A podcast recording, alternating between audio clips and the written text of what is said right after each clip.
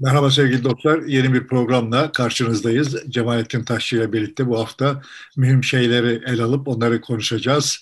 Komplekslik e, konusunu haftaya el alalım istiyoruz. Biraz üzerinde söz ettik aslında ama Türkiye'de çok tartışıldı. Kamuoyu bunun üzerinde biraz fazlaca durdu. Bu ihanet meselesini Vahdettin hain miydi, vatanı ihanet mi etti tartışmasını 9 Eylül'ün 100.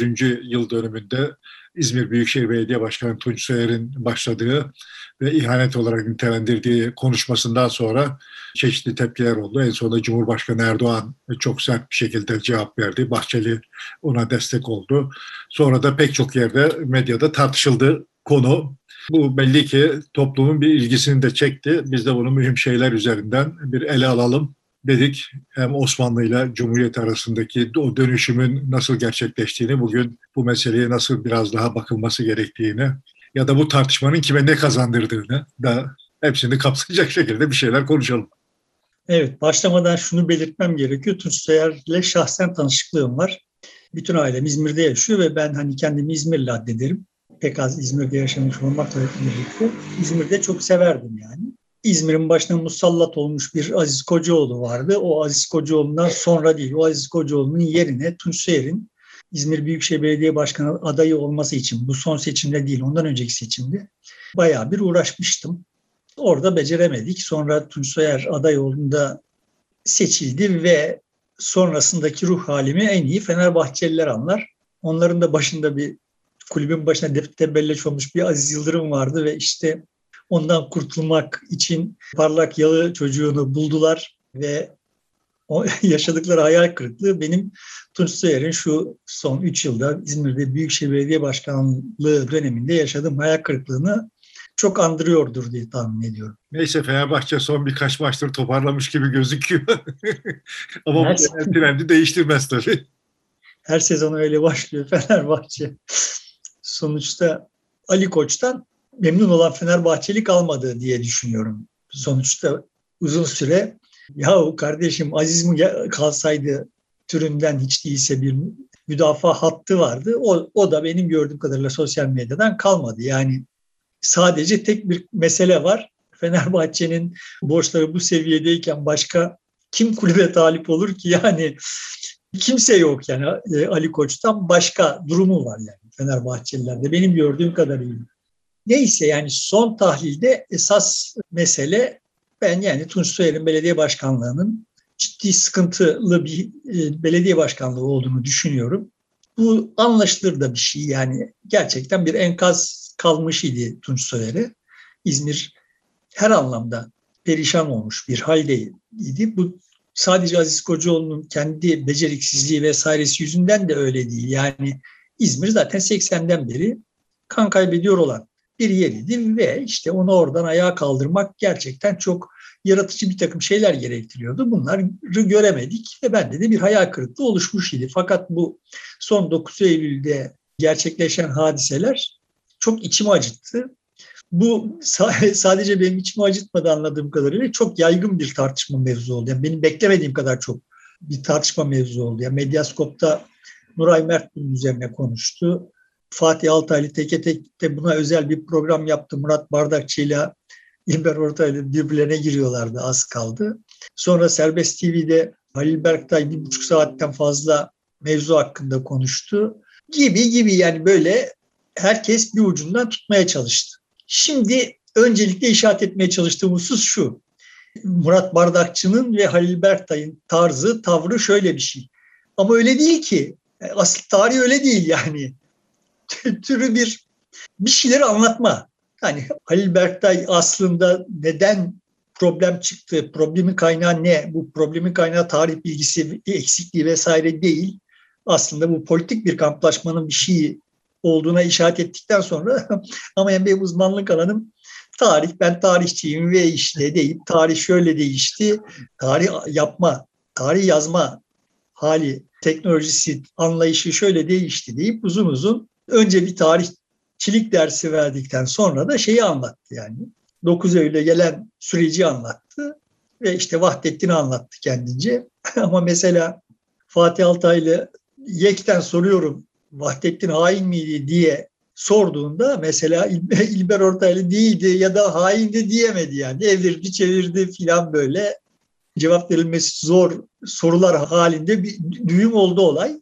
Şimdi şuna işaret etmek gerekiyor. Yine Fenerbahçe bu gece kendisini anmamızı çok istedi Fenerbahçe. Fenerbahçe geçenlerde onun üzerine de konuştuk hatırlarsın. İşte bir Dinamo Kiev maçı oldu ve o Dinamo Kiev maçında gol yiyince, hayal kırıklığına uğrayınca Şampiyonlar Ligi macerası, hayali sona erince ve Dinamo Kiev'li futbolcu da sevinci biraz abartınca Fenerbahçe tribünleri Putin lehine tezahürat yaptı ve ertesi gün hatta o gece işte sosyal medyada birçok kişi Fenerbahçelileri Putin'in ne kadar adi bir adam olduğunu bile bile Putin'i destekledikleri için bütün bu Fenerbahçelerin Putinci olmaları üzerinden bir yıl akıl verdiler. Yani hiç kimse şunu yapmadı. bu adamların hiçbirisi Putinci değil. Maça gelirlerken eğer sorsaydık Zelenski mi Putin mi diye %99'u Zelenski derdim. Maçtan sonra yarım saat sonra sorsak yine aynı şeyi söyleyeceklerdi. Maç sırasında ve o olaya yönelik olarak bir reaksiyon göstermek gerektiğinde karşı tarafın canını yakacağını düşündükleri ne varsa onu kullandılar. Şimdi bu Vahdettin hikayesinde de ben benzer bir şeyi hissediyorum. Yani birileri ama Vahdettin öyle değildi diye anlatılıyor. Kardeşim bak bu Vahdettin'i müdafaa ettiğini düşündüğünüz kesimler Vahdettin nasıl biri olduğunu bilmiyor değiller yani. bile bile böyle davranıyorlar. Çünkü mesele başka. Yani tam Fenerbahçe taraftarının hali gibi. Yani onların canı yanıyor, canı yanmış.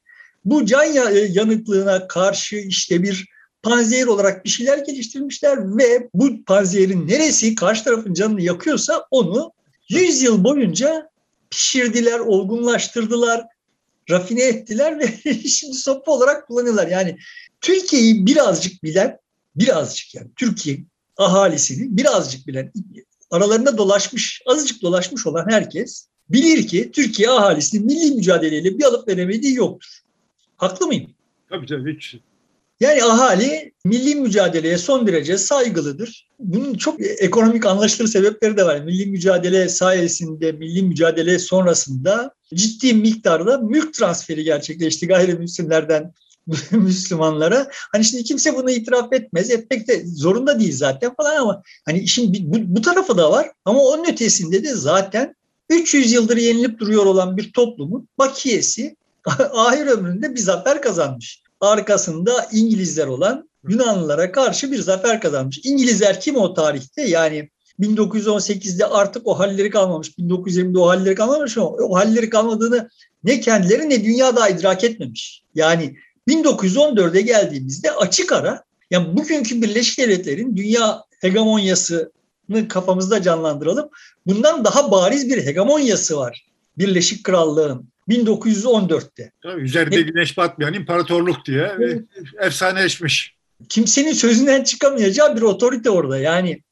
Ve şimdiki gibi böyle hani iyi kötü bir ambalaja sokulmuş da değil. Bariz bir biçimde bütün dünyaya böyle hani medeni olan benim, size medeniyet getirmek benim görevim. Siz ancak yönetilebilirsiniz kendinizi yönetmek gibi masallar sonradan şeyde çıkacak yani savaş sonrasında Birleşik Devletler'den çıkacak. Birleşik Krallık'ta duruma vaziyet ediyor olan hiç kimsenin, Birleşik Krallık hariç hatta Fransızlar dahil, muhtemelen kimsenin kendisini yönetebilecek ehliyete sahip olmadığını düşünüyor. Yani hal böyle bir küstahlık. Bu küstahlık sebepsiz bir küstahlık değil. Herkes dövüyor adamlar yani. Bulduklarını dövüyorlar. Dolayısıyla da bir de savaş kazanmışlar bunun üstüne. 1914'te halleri buymuş. 1918'de bir de savaş kazanmışlar üstüne. Dolayısıyla şimdi Türkiye gibi bir yerden baktığında onları püskürtmüş olmak zaten başka herhangi bir faydası olmasaydı bile bir gurur vesilesi. Yani bu, Bundan önce de iki tane zafer diye kutladığımız hadise var. Bir Çanakkale bir de Kutulamare. İkisi de İngilizlere karşı elde edilen başarı. Yani onunla bile övünüyoruz. Kaldı ki Anadolu'dan e, göndermişiz işte arkasında İngilizlerin olduğu Yunan'ı. Bunda övünmek zaten daha mübah bir şey. Evet. Biz sadece Yunanlılarla savaştık falan falan geyiklerinin bir manası olmadığını da yani o, o lafı söyleyenler de biliyorlar. Çünkü evet orada sadece Yunanlılarla dövüştük ama yani Yunanlıların arkasında kararlı bir biçimde dur- duruyor olan Birleşik Krallık vardı ve Yunan yenilgisi Yunanistan'da siyasi bir türbülansa yol açtığı gibi İngiltere'de de Birleşik Krallık'ta da türbülansa yol açtı. Orada da hükümet düştü yani. Yani oradaki hükümet Türklerin Yunanlıları denize dökmesi yüzünden düştü. Buna herkes biliyor yani. Kardeşim biz yedi düvele karşı dövüşmedik, Yunan'a karşı dövüştük diyenler de biliyorlar. Bir de kaldı ki İstanbul'da e, İngilizler vardı. Onlar gelip orada e, işgal kuvveti durumundaydı. Başkaları da olsa hakimiyet onlardaydı. Evet, sonuçta şimdi bunların hepsini böyle hani bak Putin kötü bir adam deyip Fenerbahçe taraftarını anlatmak gibi gördüm. Yani Nuray Mert mesela ciddi ciddi böyle bir eski meclis başkanı İsmail Kahraman'a falan falan akıllar ver. Bak kardeşim bilmiyor değiller ya. yani biliyorlar, bile bile yapıyorlar. Sizin canınızı yakmak için yapıyorlar yani. Yani neden bu? Çünkü orada bir milli mücadele yapılmış. Bu milli mücadelede çok ciddi fedakarlık yapılmış. Toplumsal anlamda çok ciddi fedakarlık yapılmış. Bütün toplumla, yani bütün Anadolu satında değil ve toplumun bütün kesimleri değil ama netice itibariyle bilhassa toplumun alt kesimleri ve bilhassa işgal altına kalan veya işgal altına kalan demeyeyim onun sınırında işgal tehlikesi yaşıyor yaşıyor olan yerlerde ciddi bir seferberlik, bir fedakarlık hali olmuş. Bunu akabinde bir zafer kazanılmış. Sonrasında işte bir yıl sonra Cumhuriyet kurulacak ve dünya tarihinde muhtemelen benzeri olmayacak bir biçimde böyle bir siyasi devrim bir tek kişi asılmadan gerçekleşecek. yani Türkiye Cumhuriyeti vatandaşı bir gün önce kendisini Osmanlı tebaası zannederken bir gün sonra Cumhuriyet vatandaşı olacak ve buna ne yapıyorsunuz siz ya diyen bir tek kişi olmayacak yani. Dünyanın hiçbir yerinde böyle bir dönüşüm gerçekleşmemiştir. Ha bu Türkiye toplumu Cumhuriyeti çok böyle gönüllü olarak benimsedi, anladı da bildi de aldı falan falan gibi bir şey. Yani sonuçta muhtemelen olay şöyle oldu. Yani tamam yani şimdiye kadar Osmanlı tebaası vardı. Şimdi tebaasıydık. Şimdi Kemal tebaası olacağız. Yani çünkü başka bir ufku yok toplumun kahir ekseriyeti. Bir de tabii doğal olarak o dönem e, fedakarlık yaparken işte padişah kulu oldukları insan da İstanbul'da İngilizlerle beraber herhangi bir direniş göstermemiş, bir itiraz sesi yükseltmemiş. Dolayısıyla yani ondan kolayca vazgeçip bu tarafa meyletmeleri anlaşılabilir bir şey. Yani şey de benzer bir e, yorum yapıyor Halil Berktay da. Yani eğer Vahdettin herhangi bir noktada çıkıp da kendisini riske atarak başlangıçta bunu yapamazdı. Vahdettin'in kişiliği, kişisel özellikleri nedeniyle ürkek, korkak bir adamdı zaten. Ve İngiliz'e karşı kazanılabilir olduğuna dair de en ufak bir şeyleri yoktu, kanaatleri yoktu. Dolayısıyla İngiliz'e direnirsek eğer fatura daha da ağırlaşacak diye düşündükleri için teslimiyetçi davrandılar. Bunun evet Ali Kemal'de falan işaretleri var yani. Diyor, bence de öyle.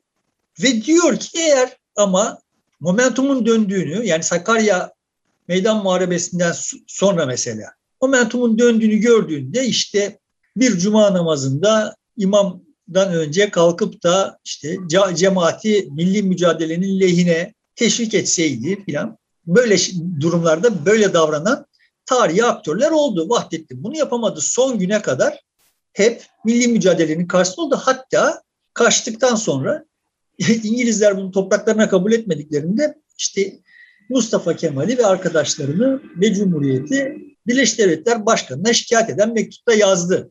Falan diyor. Evet yani Vahdettin şimdi bunları yaptı ve bunlar esas derdim şu. Diyor ki eğer böyle davranmasaydı, öteki türlü davranmış olsaydı Türkiye'de saltanatı yıkmak, Cumhuriyeti getirmek bu kadar kolay olmayabilirdi.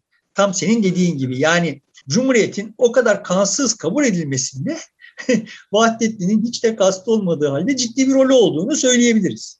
Evet. Ama beni asıl ilgilendiriyor olan bahisler bunlar değil. Yani. Ben şimdi kendimi tekrar bak ama Putin kötü bir adam diye Fenerbahçeli taraftarları eğitmeye çalışan birisi olarak konumlamak da istemiyorum. Bak bunu, benim bildiklerimi pekala Necip Fazıl da biliyordu. İşte pekala Fesli Kadir de biliyordu. Tamam Herkes biliyordu. Tablo böyle. Bunların hiçbirisi milli mücadeleye karşı bir pozisyon da almadılar. Yani Fesli Kadir son düzlükte, son düzlükte değil ortasında yarışın keşke Yunan kazansaydı dedi ama son tahlilde o milli mücadeleyi milli güçlerin yaptığını, o, o güçler tarafından kazanılmış olan bir şeye Atatürk ve arkadaşları tarafından el konduğunu düşünüyorlar. Ya da en azından bu kanaatin üzerine bir şey inşa ettiler, bir şey bina ettiler yani. Haksızlar mıydı bu konuda? Haklılardı. Yani gerçekten de yola çıkarken geniş bir kadro vardı ve işte son İzmir suikastı ile birlikte o işi kotarmış olan kim varsa, ne kadar iddiatçı artığı varsa tamamı tasfiye edildi. Evet ama o Cumhuriyet'in kurulduktan sonra gerçekleşen bir şeydi o. Tamam zaten, zaten muhalefet de oralarda alevlendi. Evet. Sonuçta ilk mecliste belli bir muhalefet vardı. Orada görünüyor ki ya biz bu yetkileri bu kadar sorgusuzca bir adama devredecek olursak sonra ipleri gerisin geri elimize alamayız deyip duran birileri var. Yani görünüyor ki o meclis şu meclisten daha akıllı yani.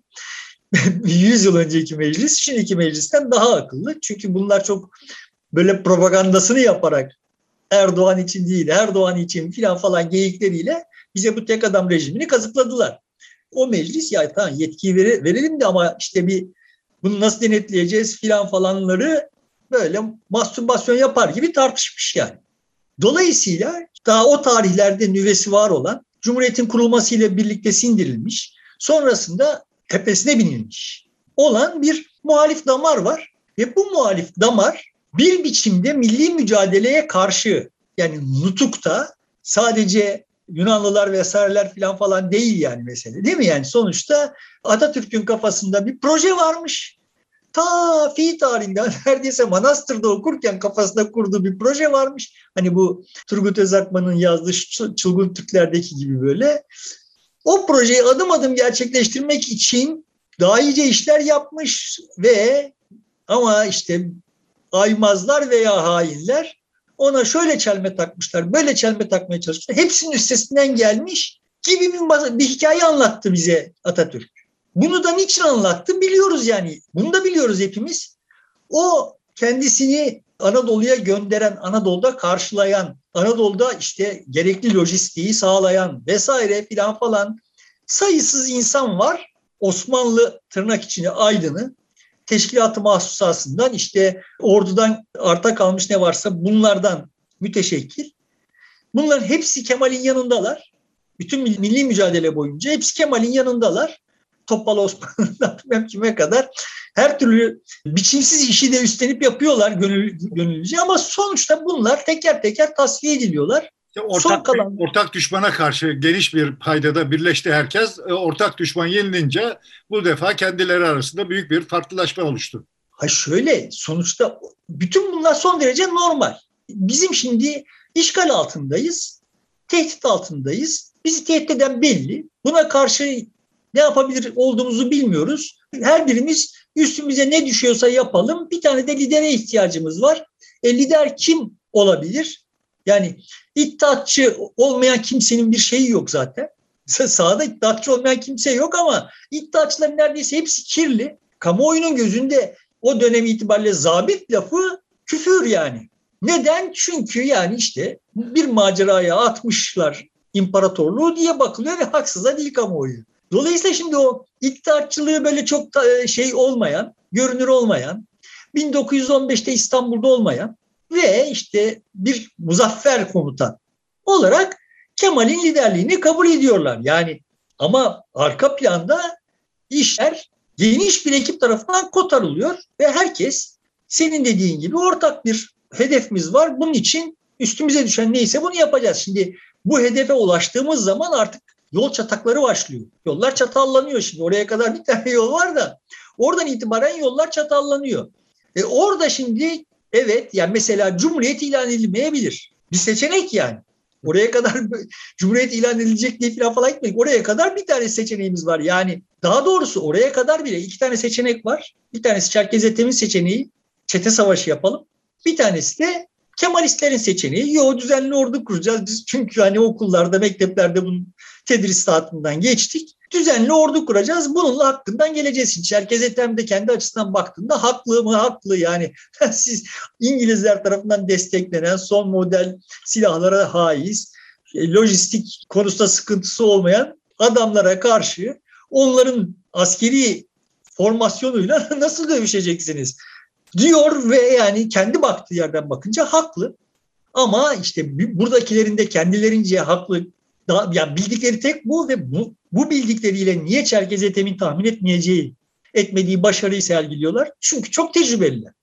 yani o anda dünyada muhtemelen o kadar uzun süre, o kadar çok cephede savaşmış. Subay yok. Yani kendi o kadar kendi cephede savaşmış, tecrübe kazanmış subay ve asker yok. Başka bir yani kendi meslekleri konusunda dünyanın bir numaralıları o dönem itibariyle ve evet onu onun üzerinden gidiyorlar ve başarıyorlar yani.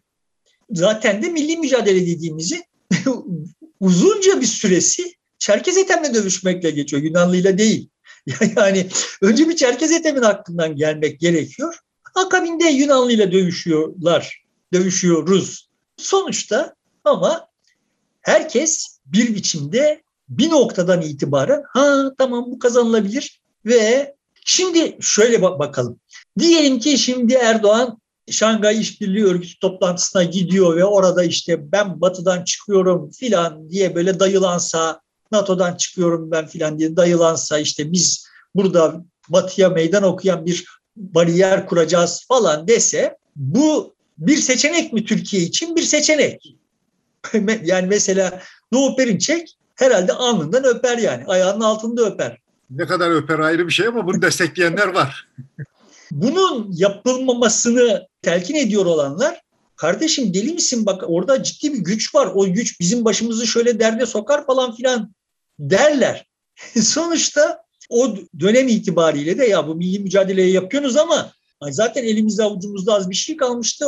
Onu da kaybedeceğiz. Çok can kaybedeceğiz. Zaten çok yorgun millet falan demiş olanların bunu demiş olmasında da anlaşılmaz bir şey yok. Yani kaldı ki daha önce konuştuk zannediyorum. Yani Ali Kemal gibilerin bunu böyle pervasızca yazması, teslimiyetçilikleri birçok kişide lan ben bu adamla yan yana duracağıma duygusunu uyandırmıştır. Dolayısıyla bu taraftaki kalabalığı ve kalabalığın kalitesini de arttırmıştır yani. Evet. Dolayısıyla böyle parçalı olması toplumun hem anlaşılır bir şey hem de iyi bir şey. Ama bunları geçelim. Şimdi bir tane yol vardı. Bu yoldan geldik. O yol bittiği zaman bir yol çatağına gelirsin. Ve o yol çatağında birileri vardı ki saltanatla, birileri vardı ki hilafetle devam etmek istiyor. Birileri de vardı ki hem saltanat hem hilafetle bu fırsattan istifade halledelim derdindeydi. Bu bir tane problem. Yani bunun dışında ekonomide ne yapacağımızdan mevzuatımızı nasıl oluşturacağımıza kadar bin tane şey var yani. Soru var. Ve bunların hepsinin hepsi çatallı. Her halükarda hep böyle olur. Ve bu durumlarda hep siyasi gücü elinde bulunduran, olayı yönetebilen kendi istediğini alır. Benim açımdan da bu yüzden Mustafa Kemal bir siyaset dehasıdır. O Anadolu'daki işin organizasyonu, ihalesini almış olmasından başlayarak Cumhuriyet'in kurulması ve işte Cumhuriyet inkılapların yapılmasına süresince olağanüstü bir siyasi beceri sergilemiş. Ve evet yani bu anlamda bakılırsa da Türkiye'nin yakın tarihinin en büyük şansıdır yani. Aslında askerlikten gelip de siyasette de bu kadar başarılı olan e, dönemin de son isimlerinden birisi galiba. E de Gaulle de var sonrasında yani. De Gaulle'le aşağı yukarı aynı yaşta olabilirler. De Gaulle 2. Dünya Savaşı'ndan sonra Parladı. şey yapıyor yani. Yani sonuçta orada da çok anlaşılmaz bir şey yok. Zaten bir tıbbiyesi bir harbiyesi var şeyin yani e, Osmanlı'nın.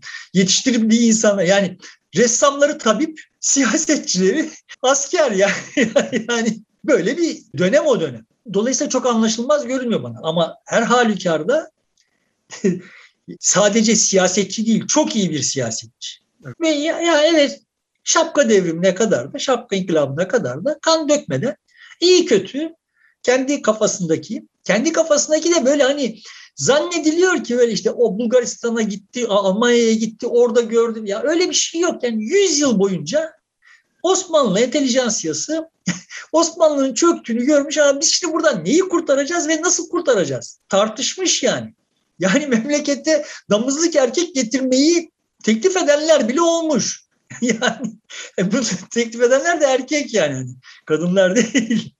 Aslında tabii bir yüzyıllık e, tartışmanın, aramanın, araştırmanın da birikimi bu sonuca ortaya çıkan şey. Bunu en iyi sentezleyip ve o günün şartlarına uygun hale getirip bunun liderliğini yapabilme becerisini göstermiş olması sonuçta en büyük kazancı. Hayır şimdi mesela Latin alfabesine geçiş çok uzun süre tartışılmış ve yani evet yani sonuçta o suyun üstünde kalmış. Latin alfabesi hikayesi evet yani şimdi bu yapılması gerekiyor yani. İşte buna benzer başka diğer hususlarda da üç aşağı beş yukarı bütün entelijansiyada bir mutabakat var. İşte birkaç tane netameli mevzu var. Yani hilafet mesela netameli bir mevzu. İşte bunu ne yapacağız? Çünkü birileri diyor ki ya bak kardeşim biz hani muzafferiz ve şu anda bütün dünyada iyi kötü bir prestijimiz var. Hilafet bize uluslararası arenada bir güç sağlar bundan vazgeçmeyelim diyor kimileri yani. Yani öyle çok dinci olduklarını. Hilafet siyasi bir kurum. Şimdi bu siyasi kurumu korumaya çalışıyor bir kimileri. Ama Atatürk öyle tercih etmiyor. Bunları filan iyi kötü yeri geldi dişlerini göstererek, yeri geldi havuçla filan bir biçimde yönetiyor. Başarıyla yönetiyor yani. Sonrasındaki tasfiye hikayesine de bir itirazım yok. Yani, yani sen şimdi İttihat Terakki'nin içinden çıkmışsın, gelmişsin, bir yıl kirli işler var, hesabı sorulacak filan falan. Şimdi yeni kadrolarla yola devam etmen gerekiyor. Bu eski kadroları biliyorsun, tanıyorsun yani. Öyle teki insanlar değiller. Yani hani Atilla ile e, tabiriyle barut öksürüyorlar yani. Böyle adamlar şimdi bunlar. Bunları yanında tutsan tutamazsın, karşı, karşına alsan kendini güvende hissedemesi falan. Bütün bunları anlıyorum yani. Ama sorun şu. Sen anlıyorsun ben anlıyorum bütün bunları da. Orada birileri de kendi hayallerinin gerçekleşmediğini görüyorlar ve durmadan kendine bir Atatürk servisi yapılıyor yani. Sanki başka kimse yokmuş, sadece Atatürk varmış. Onlar da kendi şeylerini geliştiriyorlar. Dikenlerini, kirpi gibi dikenlerini geliştiriyorlar. O dikenler uzuyor, uzuyor. O dikenlerle baş etmek için daha çok propaganda daha çok bilmem neler yapılıyor. Bu sefer o dikenler daha sivrildi, sivriliyor filan ve 100 yıl bunu yaşadık biz. Yani yıllardır söylediğim şeyi sonuçta işte Habertürk'teki programda da galiba Fatih Altaylı söyledi. Tamam yani ha, Fatih Altaylı dedi ki her devrim devri sabık yaratır ve işte böyle Murat Bardaş dedi ki tamam da kardeşim bu 100 yıl sürmez yani. Yani 25. yılında bunun hesapları kapatırsın, mahsuplaşırsın. Tamam ya buradan sonra artık biz önümüze bakacağız dersin. Şimdi bizde böyle olmadı, neden olmadığını Türkiye'nin hikayesinde neden böyle olmadığını düşündüğümü Türkiye'nin hikayesinde uzun uzun anlattı. Bütün bunlar sosyolojide, Türkiye'nin sosyolojisinde kadim iki tane damar halinde geldiler. Bunların ikinci damar aslında sadece milli mücadeleyle ayrılmış olan bir şey de değil. Bu iki daha önce Tanzimat'la birlikte ayrılmış olan iki damar var. Bunlar milli mücadelede ortak davrandılar. Toplumsal olarak konuşuyor. Ortak davrandılar. Sonrasında yeniden ayrıldılar ve ayrıldıkları zaman da yani bir taraf Atatürk'ten bir peygamber inşa etmeye çalıştı. Yani orada hakikaten böyle biçimsiz işler de var. CHP'nin altı oku işte imanın altı şartı vesaire gibi böyle göndermeler. Bunlar ben yapmıyorum yani. Bu göndermeler benim icadım değil. Atatürk'ün yanındaki bir yığın adam Atatürk'ten bir peygamber inşa etmeye çalışıyor. Ve Atatürk de buna ses etmiyor yani. O zaman birilerinin hop bir dakika ya biz bir tane daha padişah istemiyoruz noktasına gelmiş olmasının da olması da anlaşılır bir şey. Net toplamda milli mücadeleyi tartışma konusu yapan, tartışmanın daha doğrusu malzemesi haline getiren işte bugünkü iktidarın bulunduğu damar değil. Onu tartışmanın odağına yerleştiren karşı taraf milli mücadelenin muzafferleri olarak yeni bir cumhuriyet kurmuş ve bu cumhuriyetin formunu belirlemiş olanlar. Onlar milli mücadeleyi biz yaptık. yani siz değilsiniz, siz değil biz yaptık. Bizim dediğimiz olacak. Üzerinden bir hikaye yazdılar ve bu çok keskinleşti. Dolayısıyla da milli mücadele hakkında bir tereddüdü oluşmasa da öteki taraf bir tür süreklilik. Çünkü burada bir kesik yani tarihi kesme vardı. Tamam Osmanlı orada kaldı. Zaten haindi, Türk düşmanıydı, şuydu, buydu ve vesaire her türlü pislik oradaydı. Şimdi tertemiz bir cumhuriyet kuruyoruz diyenlere karşı tarihte bir süreklilik gibi. Yani daha doğrusu bu, bu, bu taraf neyi söylüyorsa bunun tam tersini söyleye bir şey çıktı ortaya. Böyle beslendi. Yani bu tarafın söylediği her şeyin tam tersini söyleyerek beslendi. Toplumda yani daha dindarlaşmadığı vesaire falan ama burası dinle uğraşınca burası dini terimleri kullanmaya başladı. Burası işte Osmanlı'ya sövünce Osmanlıcı oldu. Yani Türkiye'de ben yani yıllarca kamu, kamu araştırması yaptım. Yani vardıysa eğer Osmanlıcı kamu araştırmalarına takılmıyordu. O kadar azdılar yani. Yani yüzde iki buçuktan azdılar. Saltanatçı falan filan ben hiç rastlamadım yani. En vay çeşitli insan gördüm. Saltanatçı kimse görmedim. Yani kardeşim keşke Osmanlı saltanatı lave edilmeseydi diyen kimse görmedim. Şimdi deniyor mu? Deniyor çünkü adam senin canını oradan yakacağını biliyor. Yoksa kimsenin saltanatın tebaası olmak falan falan gibi bir hayali yok yani. Şimdi Cumhurbaşkanlığı sistemine geçildi. İşte bu saltanata gidişin en önemli basamaklardan birisi gibi bir algı da olduğu için doğal olarak şimdi saltanatı istiyorlar, oraya gidiliyor diyen bir itiraz sesi var. Ya işte şöyle oluyor yani. Sen buradan şimdi adama saltanatçısın diyorsun. Adam da sen, senin canını yakmak için aslında saltanatçı olmadığı halde tamam ben saltanatçıyım diyor. Sen şimdi çıkıyorsun diyorsun ki baba saltanat kötüdür. Adam adamın saltanatın kötü olduğu iyi oluyor falan ilişkisi ilgisi yok kardeşim. Adamın derdi saltanat değil. Adamın derdi sensin. adamın derdi seni sindirmek. Yani seninle eşit şartlarda mücadele edemedi. Göz hizasına inmedin. Dolayısıyla şimdi seni hayalarından tutup canını yakmak istiyor. Neresi canının yandığını hissettiriyorsan oradan tutuyor. Fenerbahçelilerin Putin tezahüratı örneği tam böyle bir şey yani. Yok öyle bir saltanatçı falan. Ama şimdi varmış da saltanat aslında neymiş bunu anlatmaya çalışıyoruz. Ben de şimdi bir saattir bunu yapmaya yapıyorum gibi hissettim. Ya bak böyle bir dünya yok, böyle bir Türkiye yok yani. Buradaki hikaye bambaşka işte ama bu üzerine konuşulması gereken bir şey, bir mevzu. Neden? Çünkü aslında sen işaret etmeden ben bilmiyordum. 9 Eylül gibi bir günün bütün Türkiye'de herkesin gönül rızasıyla gönüllü olarak hayırla yad edeceği bir gün 9 Eylül. Çünkü İzmir'in sembolik anlamı var. Milli mücadelenin başlangıcı itibariyle de bitişi itibariyle de sembolik bir anlamı var. Ve o gün devletin erkanı 100. yılında 9 Eylül'de boy göstermiyor. Neden? Çünkü kendilerini çok fena halde köşeye sıkıştırdılar. Bir yüzde üçe beşe rehin verdiler iktidarı. Onların ne yapacağını, neyi isteyeceğini, nereden nasıl bir biçimsizlik üreteceğini bilemedikleri için de yani İsmail Ağa cemaatine bilmem kime kadar yani işte konserleri iptal edelim, şunu şöyle yapalım falan filanlar nereye varacak bunu kestiremedikleri için kendi kendini fena halde bağladılar. Şimdi 9 Eylül'de CHP'li belediye tarafından yönetiliyor olan bir şehirde şimdi biz boy gösterelim bunu yönetemeyecekleri için Gitmemeyi tercih ettiler. Şimdi eğer siyaset yapıyorsan, eğer derdin siyaset yapmaksa, akademisyen değilsen, aleme bir şey öğretmeye kalkmıyor ise yapman gereken şey son derece basit. O senin ahalinin sahiplendiği 9 Eylül'ü aha bu heyetin sahiplenmediğini gösterip bunun üzerinden ahaliye bak bunlar senin tarihine bu kadar saygısızlar. Yani bunların yanında mısın sen? Noktasına ahaliyi sürüklemen gerekiyor. Bunu yani niye, ahali, niye diyemedi CHP ve İzmir? Niye diyemedi? Çünkü aslında ahaliyle iş yapmak istemiyorlar. Ahaliye bir şey öğretmek istiyorlar. Yani istiyor ki Tunç Soyer, CHP ve çevresi. Kardeşim yanınızda yamacınızda size ait olan ne varsa onu terk edip geleceksiniz, geleceksiniz. Bizim istediğimiz forma gireceksiniz. Ancak o halde bu kapıdan içeri girebilirsiniz yani. 60 senedir bu kafayla siyaset yaptıkları için buradalar. Bu kadar yüzdede kalıyorlar. Tamam bak milli mücadeleyi sahipleniyorum ama Osmanlı'ya da sövdürmem. Diyor isen olmaz yani. Şimdi aslında bunların da derdi Osmanlı'ya sövmek değil. Ya.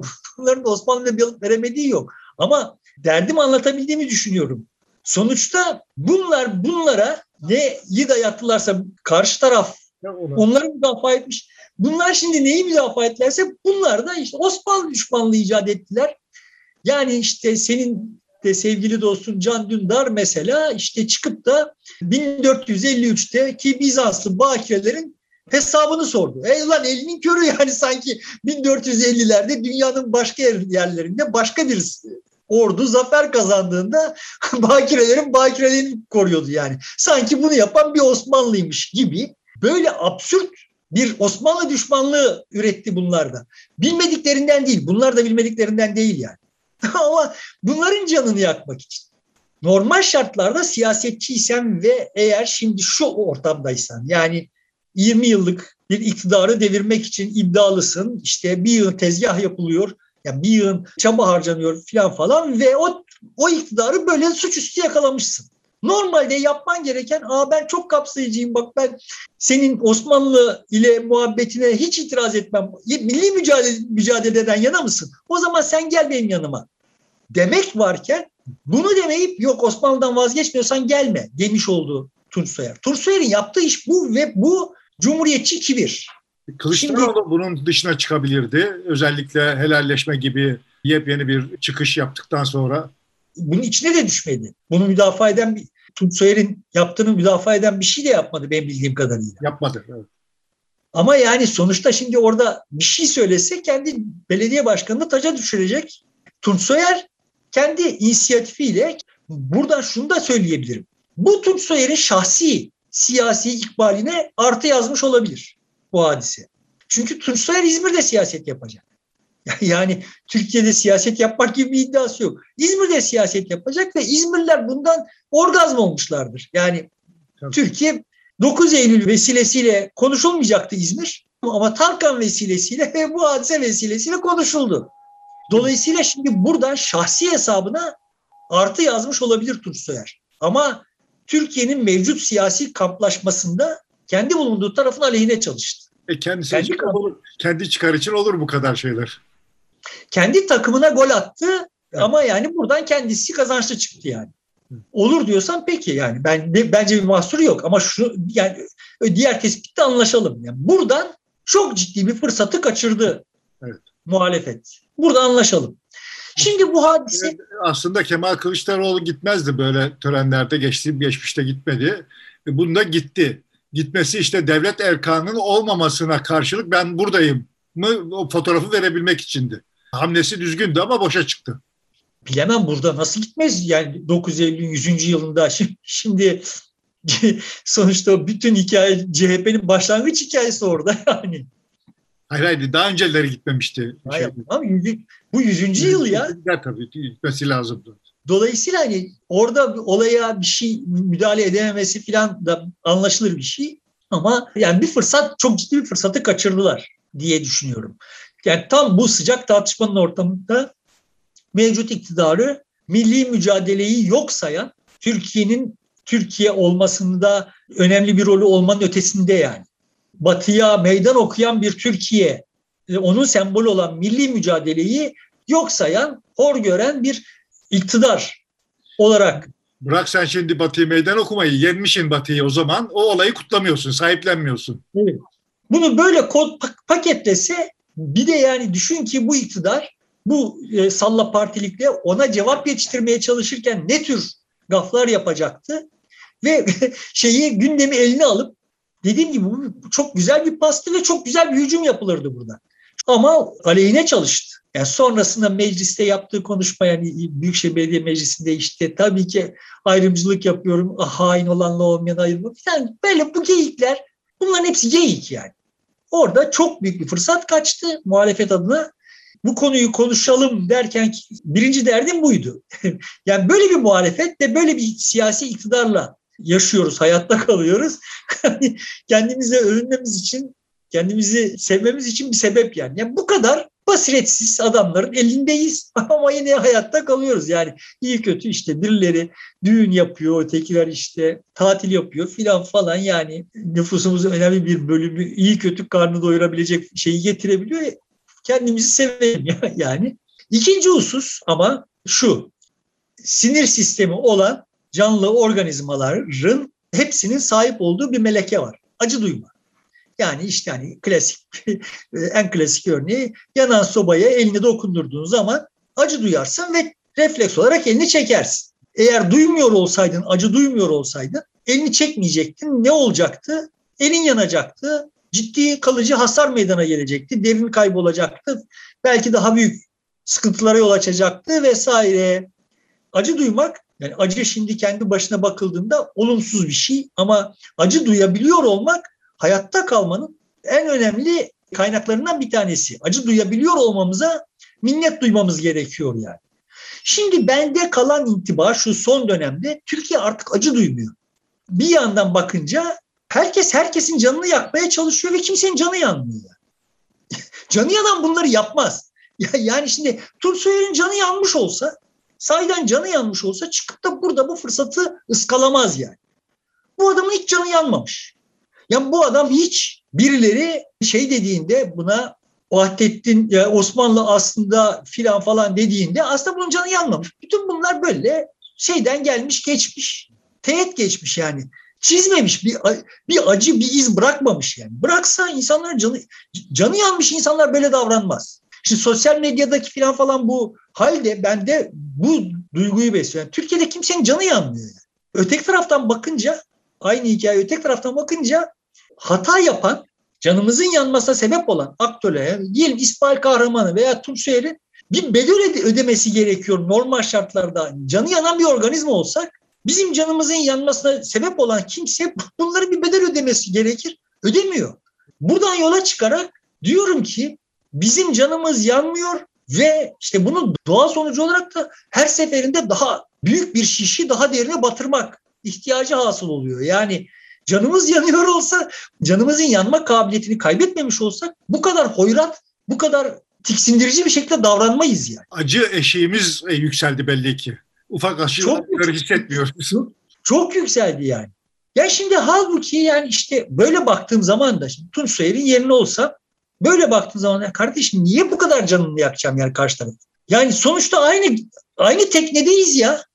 Onun canı yandıkça muhtemelen o İsmail Kahraman'ın e, oyununa geldi. O ilk önce dedi ya kutlamalar, gün kutlu şehir kutlaması falan nedir bu? Bunlar doğru şeyler değildir diye. Tam da 100. yıl gibi önemli bir dönüm noktasında İstanbul'un buna çok daha ciddi hazırlandığının doğal olarak farkında. O bunu söyleyince de Tunç Soyer herhalde ona bir cevap vereyim, onun canını acıtayım dedi ama ne onun canı acıdı ne onun canı acıdı. Toplumda bundan çok fazla ilgilenmedi belli ki. Şimdi o teke tek programında İsmail Kahraman'ın danışmanları mesaj yolladılar. Murat Bardakçı şeyden şikayet etti işte benim sözlerimi çarpıtıyorlar falan filan diye. Anladığım kadarıyla sosyal medyada birileri Murat Bardakçı demişti zaten Vahdettin hain değil filan falan gibi bir şeyler paylaşmışlar. Benim sözlerimi çarpıtıyorlar lagaluga etti. O sırada telefonuna mesaj geldi. İsmail Kahraman danışmanlarında. Bizim sözümüzle çarpıttılar. Biz aslında Karadeniz illerinde Ruslar bırakıp gittiler. Yani bir tek ateş edilmedi. Onu kastetmiştik. Şimdi bunlar filan yani bizi aptal yerine koymak bir tarafın tekelindeydi. Şimdi iki taraf birden bizi aptal yerine koyuyor. Yani biz seni biliyoruz. İsmail Kahraman olarak senin kapasiteni, kıymetini, her şeyi biliyoruz. Gördük yani bunlar. Kim olduğunu biliyoruz kardeş. O lafları niye ettiğini biliyoruz. Niye 9 Eylül Arifesi'ni ettiğini biliyoruz. Yani sonuçta şimdi böyle bizi aptal yerine koymayın diyeceğim. Başka bir şey bilmiyorlar yani. Herkes bizi aptal yerine koyuyor. İşte hani bunlar falan böyle da, yani daha da aptal, daha da aptal, daha da aptal yerine koyarak ya, hakikaten böyle şişi kalbimize kadar sokma derdinde herkes. Biz de niye böyle Mesela, çok fazla aptal yerine konulmaya bir gayret duruyoruz? İtiraz etmiyoruz. Ya neyle itiraz edelim? Sen de şimdi bana şeyler gibi konuşma. Ahmet Çıklar vesaire. Ne yapalım istiyorsunuz kardeşim ya? Ne bileyim. Canımız yanıyor. Bizim canımızı yakmak için bir şeyler yapıldığını görüyoruz. Canımız da yanmıyor galiba. İşte bu, tuhaf tarafı o yani. Ama yani ulan buradan canımız yanması gerekiyordu deyip karşı tarafa daha hunhar bir şeyler yapıyoruz. Ya canı yansa insanların başkasına bunu yapamazlar. Ve, ve bu gidişat hakikaten çok hayra alamet değil yani hayra gidiş değil gibi görünüyor. Bakalım. Madem yani aslında burada bitirecektim kendi derdimi de nifak soktun aklıma kendimi kötü hissettim. Tatsız, tatsız mevzulara gireyim yani. Şimdi bu İzmir Büyükşehir Belediyesi Tunç Soyer vesaire işte filan falan diye eşinirken Google'da karşıma şey çıktı. Serdar Turgut'un bir yazısı çıktı son dönemde yazmış. İzmir Büyükşehir Belediyesi'nin yaptıklarını öven ve işte İzmir'i öven ve işte buradan İktisat Kongresi göndermesiyle efendime söyleyeyim işte yeni Kurtuluş Savaşı ve yeni inşa işte o da İzmir'den başlayacak Büyükşehir Belediyesi anladığım kadarıyla bir ikinci iktisat kongresi topluyormuş filan falan gibi böyle Dedim ki hayırdır ya Serdar Turgut böyle bir şey yazmaz. Yazın içinde çırağına gönderme var. Aslında bunların haberdar değildim. Olmam gerekirdi ama oraya yayın beni haberdar etti. Ulan dedim ne oluyoruz? Şöyle biraz midem kaldırdığı kadar baktım. Şimdi Serdar Turgut Orayay'ını benden iyi tanıyorsun. Serdar Turgut Orayay'ın profesyonel performans sanatçıları. Yani bir profesyonel futbolcu gibi yani. Sanatını icra etmek için işte bugün şu takımdan şey alırsa, teklif alırsa oraya gider, onun formasını giyer, sanatını sergiler. Sonra başka birisi parasını öder, oraya gider. Yani fikir diye bir şey yoktur. Olmamasını da yadır, yadırgamıyorum. yani gazetecilik diğer birçok şey gibi bu hale geldi yani. Bu, bunların döneminde bu hale geldi ve herkesten önce bunu idrak ettiler. Bu oyunu oynadılar. Sonra da zaten hani böyle yazılarda bunların yazılarında fikir bulan filan onlara böyle hani biat edenlerle de alay ettiler. Benim şahit olduğum birkaç noktada yani ne diyoruz siz ya? Biz burada oyun oynuyoruz kardeşim. Buradan ne taraftarlık çıkarıyorsunuz, ne sarı lacivert, ne sarı kırmızı falan falan. De alay ettiler. Ama şimdi bu memlekette her şey kendine sorulsun isteyen, çok akıllı, kendi çok akıllı gören zevatın büyük bölümü bunları putlaştırdı. Bunların lafları lafa saydı. Bunların öngörülerini öngörüye saydı. Ben bu yazıları görünce iki ihtimalden bir tanesi olabilir diye ikisinden de tiksinti duyuyorum. Bir tanesi Tunç Soyer bunları maaşa bağlamış olabilir. Yakın çünkü hani hatırlıyorsun İmamoğlu'na bunlar İmamoğlu seçildiğinde bir diş gösterdiler. Sonra İmamoğlu bunları yanına aldı filan gezdirdi mezdirdi artık orada başka ne tür ilişkiler döndü bilmiyoruz. Bunlar İmamoğlu'ya dövüşmekten vazgeçtiler. Şimdi Tunç Soyer de eğer bunlara böyle bir halkla ilişkiler işi devrettiyse yani hakikaten o zaman çok acıklı bir haldeyiz demektir. Bunlardan medet umulacak duruma gelindiyse o zaman örtü ölen. Eğer öyle bir şey yok bunlar kendi kendilerine böyle gelin güvey oluyorlarsa o zaman da şundan ürktüm. Lan bunlar şimdi böyle Cumhuriyet'in tarafına falan geçtilerse bunların öngörüleri yüzde 99 ters çıkar. yani buradan biz çünkü hani öngörü filan gibi şeylerle işleri yok adamların yani. Çok da zeki de sayılmazlar. Hani benden zeki oldukları yaptıkları paradan görünüyor. Onların sıkletin kaç para ettiğinden görünüyor falan ama ama yani hani öyle öngörüleriyle falan falan bir analiz yapsak ne demişlerse ters çıkmış adamlar bunlar. Dolayısıyla olan şimdi bunlar Cumhuriyet'e yatırım yapmaya başladılarsa eğer bir bu seçimi de Erdoğan alacak mı acaba diye endişe ettim. Senin söylediğin niye bunu kışkırttı? Ya bak kardeşim biz dört bir yandan kuşatılmışız. Ne yapalım istiyorsunuz ya? Ne yapalım? Yani sonuçta orada birileri var. Bunları seçiyoruz. Diyoruz ki işte ha bak bizim şöyle şöyle işlerimiz var. Şimdi adam geliyor bize Kılıçdaroğlu şey açıklıyor ya yani aile sigortası açıklıyor. Neymiş bilmem kaç bin tane 55 bin mi 65 bin mi ne sosyal hizmet görev, uzmanı görevlendirilecekmiş. Bunların %99'da kadın olacakmış. Bak ne kadar ince işler yani. Ne teferruatlar. Ne olacakmış bunlar? Aile aile gezecekler. Aile hekimleri var ya onların yanında olacak. Her birisi bilmem kaç aileden sorumlu olacak anladığım. Sonra ailelerin ihtiyaçlarını tespit edecekler. Ona göre maaş bağlı. Yani sen şimdi ya hakikaten biz aptal yerine mi koyuyorsunuz? Nesiniz? Ya bu istihdam istihdam mı? Bu söylediğiniz iş olacak iş mi? Bu memleketin insanı buna inanır mı? Sen araya uzman sokmuşsan artık şimdi o uzmana şu kadar bana şu kadar para çıkarırsan şu kadarı sana denen bir yığın durum olacak. O para devletin parası alakasız yerlere gidecek. Bu memleketin insanı bunu senden daha iyi biliyor. Yani niye bizi aptal yerine koyuyorsunuz kardeşim? Ana muhalefet partisinin genel başkanı kostaklanarak bunu açıklıyor. Besbelli ki parti bilmem ne kadar zaman çalışıp hazırladığı proje bu kardeş. Sonra diyorsun ki bizi aptal yerine koymalı, koymalarına niye ses çıkıyor? Neresinden çıkartacağız ya? Kime sırtımızı versek dayak yiyoruz biz ya. İstanbul Belediyesi büyük oranda çalışmış galiba onu. Sonra da genel merkezde paylaşıp onu bir politik haline getirdiler şimdi. Ben dün yazdım ya sonuçta bununla ilgili bir şey de yani bu ayı, ayıp desen yani ayıp bilen ayıp kelimesinin anlamını bilen çok az insan kaldı memlekette ya. Şimdi 80'li yıllardan bu yana medya kimi destekliyorsa o kaybederdi seçimi. Ama artık medya kalmadığı için şimdi onun desteklediği adamların seçim kazanması ya da kaybetmesi diye bir şey yok. Ortada medya yok çünkü. Evet elimizde böyle bir gösterge yok diyorsun. Tahmin, tahmin yapmak zorlaştı yani. Evet o yüzden şey değil. Peki burada bitiriyoruz o zaman. Hay hay. Sevgili dostlar e, burada bitiriyoruz. E, gelecek programda görüşmek üzere. Şimdilik hoşça kalın demeden önce desteğinizi beklediğimizi ifade edelim. Hoşça kalın.